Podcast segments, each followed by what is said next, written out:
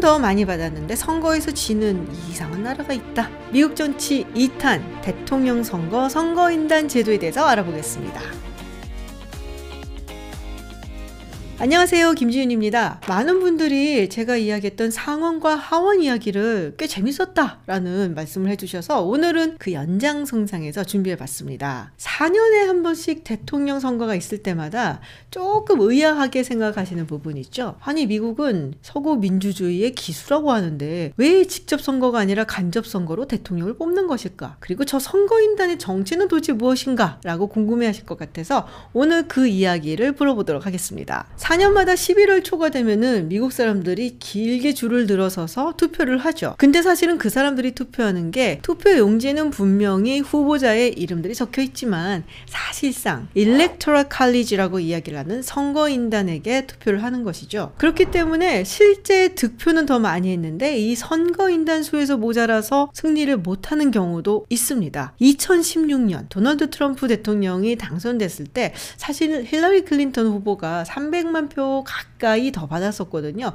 그럼에도 대통령 자리를 놓쳤었죠. 왜 건국의 아버지들은 이런 제도를 만들었을까요? 건국의 아버지들이 1787년 필라델피아 헌법회의에 모였을 때 왕은 아니지만 국가를 대표할 수 있는 사람을 선출을 하자라고 합의를 합니다. 그런데 어떻게 선출을 할 것인가? 그게 관건이었죠. 여기서 세 가지 안이 제시가 돼요. 첫 번째, 연방의회가 뽑게 하자. 두 번째, 주의회가 뽑게 하자. 그리고 세 번째, 국민들이 직접 선출하게 하자. 단, 여기서의 국민들은 어느 정도 재산을 가진 백인 남성을 의미합니다. 먼저 연방의회가 뽑게 하자라는 주장을 한 사람들은, 아니, 국민들이 이 정치라든지 선거에 대해서 완벽하게 이해하기도 어렵고 또 버지니아에서 나온 후보를 특히 사우스캐롤라이나에서 어떻게 알겠느냐, 그러니까 뭔가 좀 알고 있는 의회에서 뽑는 것이 맞다라는 주장을 합니다. 그런데 여기에 또 반대하는 사람들은 그렇게 되면은 상권 분립이 훼손이 된다라고 격렬하게 반대를 했죠. 그리고 의회에서 대통령을 뽑기 때문에 의회에서 의도적으로 좀 약한 대통령을 뽑아놓고 전횡을 저지를 수도 있다라고 생각했기 때문에 이에 대해서 반대했습니다. 주의회에서 선출을 하자라고 의견을 내기도 했었는데요. 여기에 격렬히 반대한 것은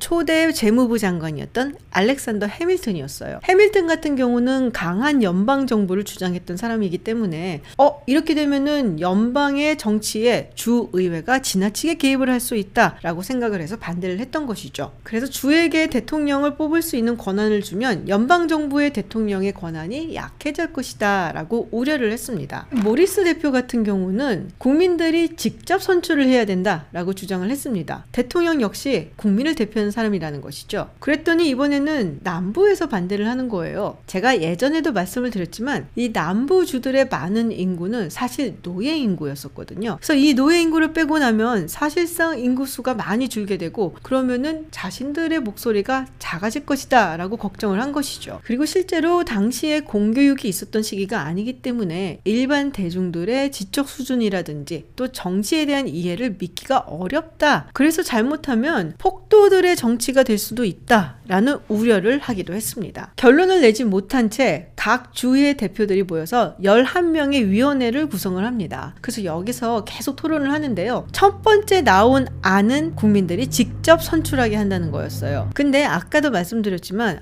남부주에서 반대를 해서 이거 비준이 어려울 수 있겠는데? 라는 생각에 철회를 하게 되고 여러 차례 토론을 거친 끝에 세 번째 안을 내놓게 됩니다. 그게 바로 선거인단 제도였어요. 독립적인 성향을 가진 이 선거인단들이 국민과 의회의 중간에 위치하도록 하는 것이죠. 그렇게 되면 연방의회, 주의회, 그리고 심지어 다른 국가의 정부의 영향력으로부터도 안전한 시스템을 구축할 수가 있고, 그리고 포퓰리즘적인 선동에 쉽게 휘둘릴 수 있는 군중으로부터도 안전할 수가 있다라고 생각을 한 겁니다. 그러니까 한마디로 선거인단이라는 굉장히 현명하고 또 합리적인 사람들이 한 번 더 이 국민들의 뜻을 스크리닝할 수 있게 해준다라는 뜻을 가진 것이었죠. 근데 사실은 사실은 헌법을 쓸 당시만 하더라도 미국의 정당 정치가 발전할 거라는 생각을 하지 않았어요. 아, 우리 미국은 정말 위대한 국가인데 여기서 무슨 뭐 파벌이 갈리고 당쟁을 하고 싸우고 이런 일은 없을 거다라고 생각을 했었던 거죠. 그런데 조지 워싱턴 대통령이 딱 물러서자마자 미국은 바로 정당 정치에 들어가게 됩니다. 사실 지금 양당 정치가 이렇게 공고하게 자리 잡혀 있는 미국을 본다면 그때 그런 생각을 했다는 게 정말 우습기는 하죠. 어쨌든 정당 정치의 생각을 하지 않았었기 때문에 굉장히 많은 후보들이 나올 수도 있겠다라고 생각을 했고, 그래서 과반을 얻은 후보가 없을 경우에는 이를 연방의회 하원에서 대통령을 결정하도록 합니다. 그리고 그럴 때는 각 주가 한 표씩 행사할 수 있게 돼 있습니다. 정상적으로 프로세스가 작동을 하면 11월 첫 번째 월요일 이후의 화요일에 국민들이 투표를 하게 되고요. 또 여기서 결정이 된 선거인단들은 12월 두 번째 수요일이 지난 바로 다음의 월요일에 각 주의 주도에 모여서 투표를 하게 됩니다. 그리고 이때의 결과를 연방의회를 포함한 6곳에 보내게 되고요. 그리고 올해 우리가 모두 봤었죠. 1월 6일에 연방의회 상원과 하원이 모여서 이 결과들을 뜯어보면서 결정을 하게 됩니다. 사실 이런 과정이 있다는 것을 미국 사람들도 잘은 몰라요. 그러면 이렇게 정해놓은 대통령 선거인단 제도가 잘 작동을 했느냐? 그렇지 않습니다. 처음부터 난관에 봉착하게 되는데요. 1796년, 즉 조지 워싱턴 대통령이 물러나자마자 그 선거에서 바로 문제가 드러나게 됩니다. 처음에 제도에서는 이 선거인단들이 두 표를 가지고 있었어요. 그래서 각각 다른 후보에게 투표를 하게 되어 있는데요. 여기서 1위를 한 후보가 대통령이 되고 2위를 한 후보가 부통령이 되는 시스템이었습니다. 1796년 선거에서 1위는 존 아담스가 그리고 2위는 토마스 제퍼슨이 하게 되는데요. 사실 존 아담스는 뉴잉글랜드의 가장 대표적인 주 매사추세츠 출신이고 그리고 연방주의자였죠. 토마스 제퍼슨은 버지니아 출신이고 그리고 반연방주의자 그리고 민주공화당의 리더였습니다. 헌법을 쓸 때는 몰랐다고 했잖아요. 정당이 생길지. 각기 다른 정파에 속한 두 사람이 대통령과 부통령을 하다 보니까 국정이 제대로 굴러갈 리가 없겠죠. 사사건건 의견이 부딪히고 1800년 선거가 다가오면서 연방주의자 그리고 민주공화당 모두 이번에는 우리가 대통령과 부통령을 모두 다 가져가야겠다라고 계획을 세우게 됩니다. 예를 들면 모든 민주공화당의 선거인단들은 한 표는 토마스 제퍼슨에게 투표를 하고 그리고 또 다른 한 표는 당시 런닝메이트였던 에런 버한테 투표를 하는 겁니다. 단 한 표 빼고. 그래야지만 토마스 제퍼슨이 가장 많은 득표를 해서 대통령이 되고 그리고 에런 버는 그거보다 한 표가 모자라서 부통령이 되기 때문이죠. 물론 연방주의자 당도 똑같은 계획을 세웠습니다. 연방주의자 당을 지지하는 선거인단들은 먼저 존 애덤스에게 모두 한 표를 주고 그리고 거기서 한 표만 빼고 나머지 표를 모두 런닝메이트였던 찰스 핑크니한테 준다는 계획을 세웠죠. 연방주의자 당의 경우는 계획대로 잘 되었어요. 당시 존 애덤스가 총 65표를 얻었고요. 그리고 찰스 핑크니는 65표에서 한 표를 뺀 64표를 얻었습니다. 당시 로드아일랜드 대표 한 명이 찰스 핑크니가 아닌 존 제이에게 표를 던졌기 때문이죠. 그런데 문제는 민주공화당에서 일어난 거예요. 당시 민주공화당이 사실상 승리를 했었기 때문에 이 민주공화당의 선거인단들이 토마스 제퍼슨에게 모두 한 표씩을 던집니다. 그래서 73표를 득표를 했는데요. 그런데 런닝메이트였던 에런 버가 72표가 아니라 똑같이 73표를 얻게 된 거예요. 이렇게 되니까 헌법에 적혀있는 대로 동수의 득표를 한 두 후보가 연방의회 하원에서 결정이 나기를 기다리게 된 겁니다.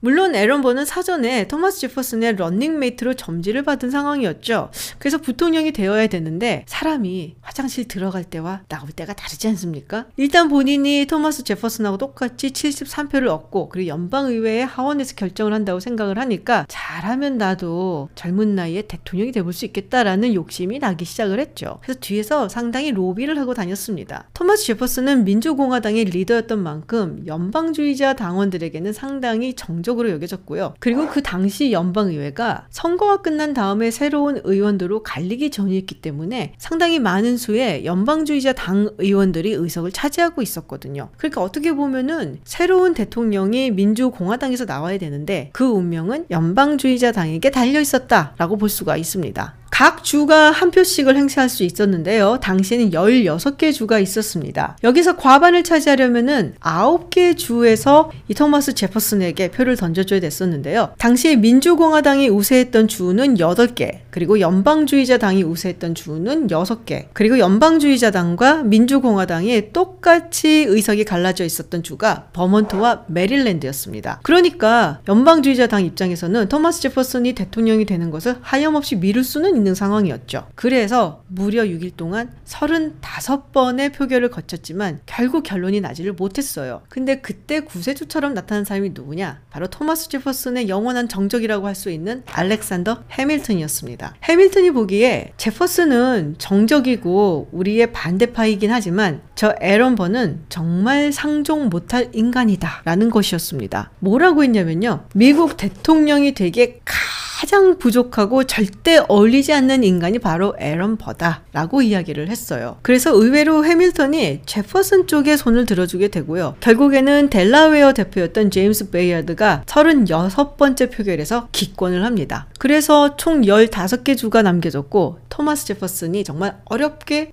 대통령이 됩니다. 그러면 에런 버가 대통령이 되는 길에 재를 뿌렸던 해밀턴은 어떻게 됐을까요? 에런 버와 해밀턴은 그야말로 충격적인 운명을 나중에 맞이하게 됩니다. 이야기는 제가 나중에 해드릴게요. 그런데 결국 이걸로 인해서 수정헌법 12조가 1804년에 통과가 됩니다. 지금도 선거인단은 2표를 가지는데요. 한 표는 대통령 후보에게, 그리고 또 다른 한 표는 부통령 후보에게 던지게 되어 있죠. 그러면 많은 분들이 궁금하실 거예요. 상당히 비효율적이고 그리고 가끔은 결과가 뒤집어지기도 하는데 왜 이것을 안 바꾸는 것일까? 안 바꾸는 이유는 현재 상태를 선호하는 사람들이 꽤 있기 때문인 거죠. 어떤 주는 과소 대표가 되고 어떤 주는 과대 대표가 되는데 아무래도 과대 대표가 되는 주에서는 굳이 이 제도를 바꿀 필요를 못 느끼지 않을까요? 예를 들어서 2020년 기준으로 캘리포니아 같은 경우는 55명의 선거인단을 가집니다. 지금은 센서스로 인해서 조금 바뀌긴 했지만요. 2020년 기준으로는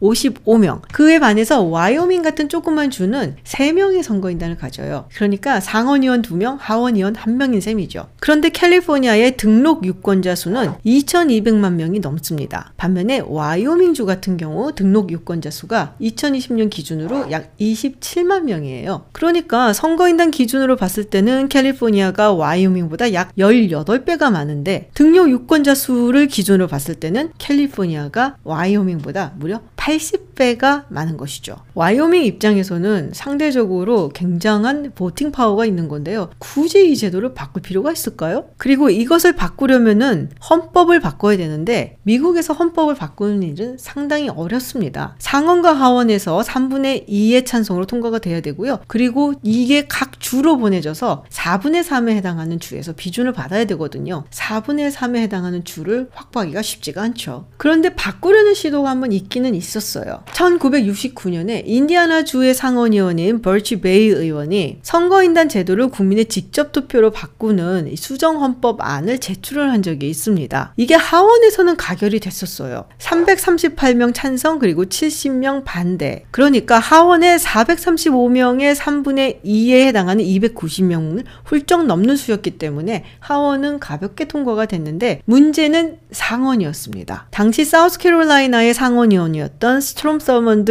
의원을 비롯한 상원의원들이 이를 반대한 것이죠. 필리버스터를 통해서 결국 이 수정헌법안을 좌절시켰는데요. 당시 남부에는 흑인 인구가 꽤 많은 편이긴 했지만 과반은 아니었습니다. 백인 인구가 컨트롤을 할 수가 있었거든요. 왜냐하면 선거인단이 승자 독식제였기 때문이죠. 스트롬 썰먼드 의원이 보기에는 이렇게 사실상 차이는 크지 않지만 영향력은 막 강한 그룹들이 있다고 본 것이죠. 그 중에 하나가 바로 뉴욕시티의 흑인 그리고 유대인 그룹이었습니다. 당시만 해도 뉴욕이 지금처럼 항상 민주당 이거는 아니었었거든요. 특히 뉴욕에서도 뉴욕시티는 상당히 영향력이 크고 그리고 이 뉴욕시티에 있는 흑인 유권자 그리고 유대인 유권자의 영향력이 상당했던 것이죠. 그래서 이들에게 제안을 한 것이죠. 수정헌법안이 통과가 된다면 약간의 차이를 가지고 꽤 큰 영향력을 행사할 수가 있었는데 이것이 박탈될 것이다 라고 이야기를 하고 이들로부터 협력을 얻어내게 됩니다. 결국 상원에서는 실패를 했고요. 그 이후에도 이 베이 의원이 수정헌법안을 통과를 시키려고 몇 차례 노력은 했습니다만 결국에는 좌측 기초됐습니다. 네, 오늘은 우리에게는 좀 낯설은 간접선거 그리고 선거인단 제도에 대해서 이야기를 해봤습니다. 사실 이게 작년에 대통령 선거가 있었을 때 여러분께 말씀을 드렸으면 좋았을 텐데요. 그래서 3년 후에 역주행을 기대해 보겠습니다. 다음에도 재밌는 이야기로 돌아오겠습니다. 고맙습니다.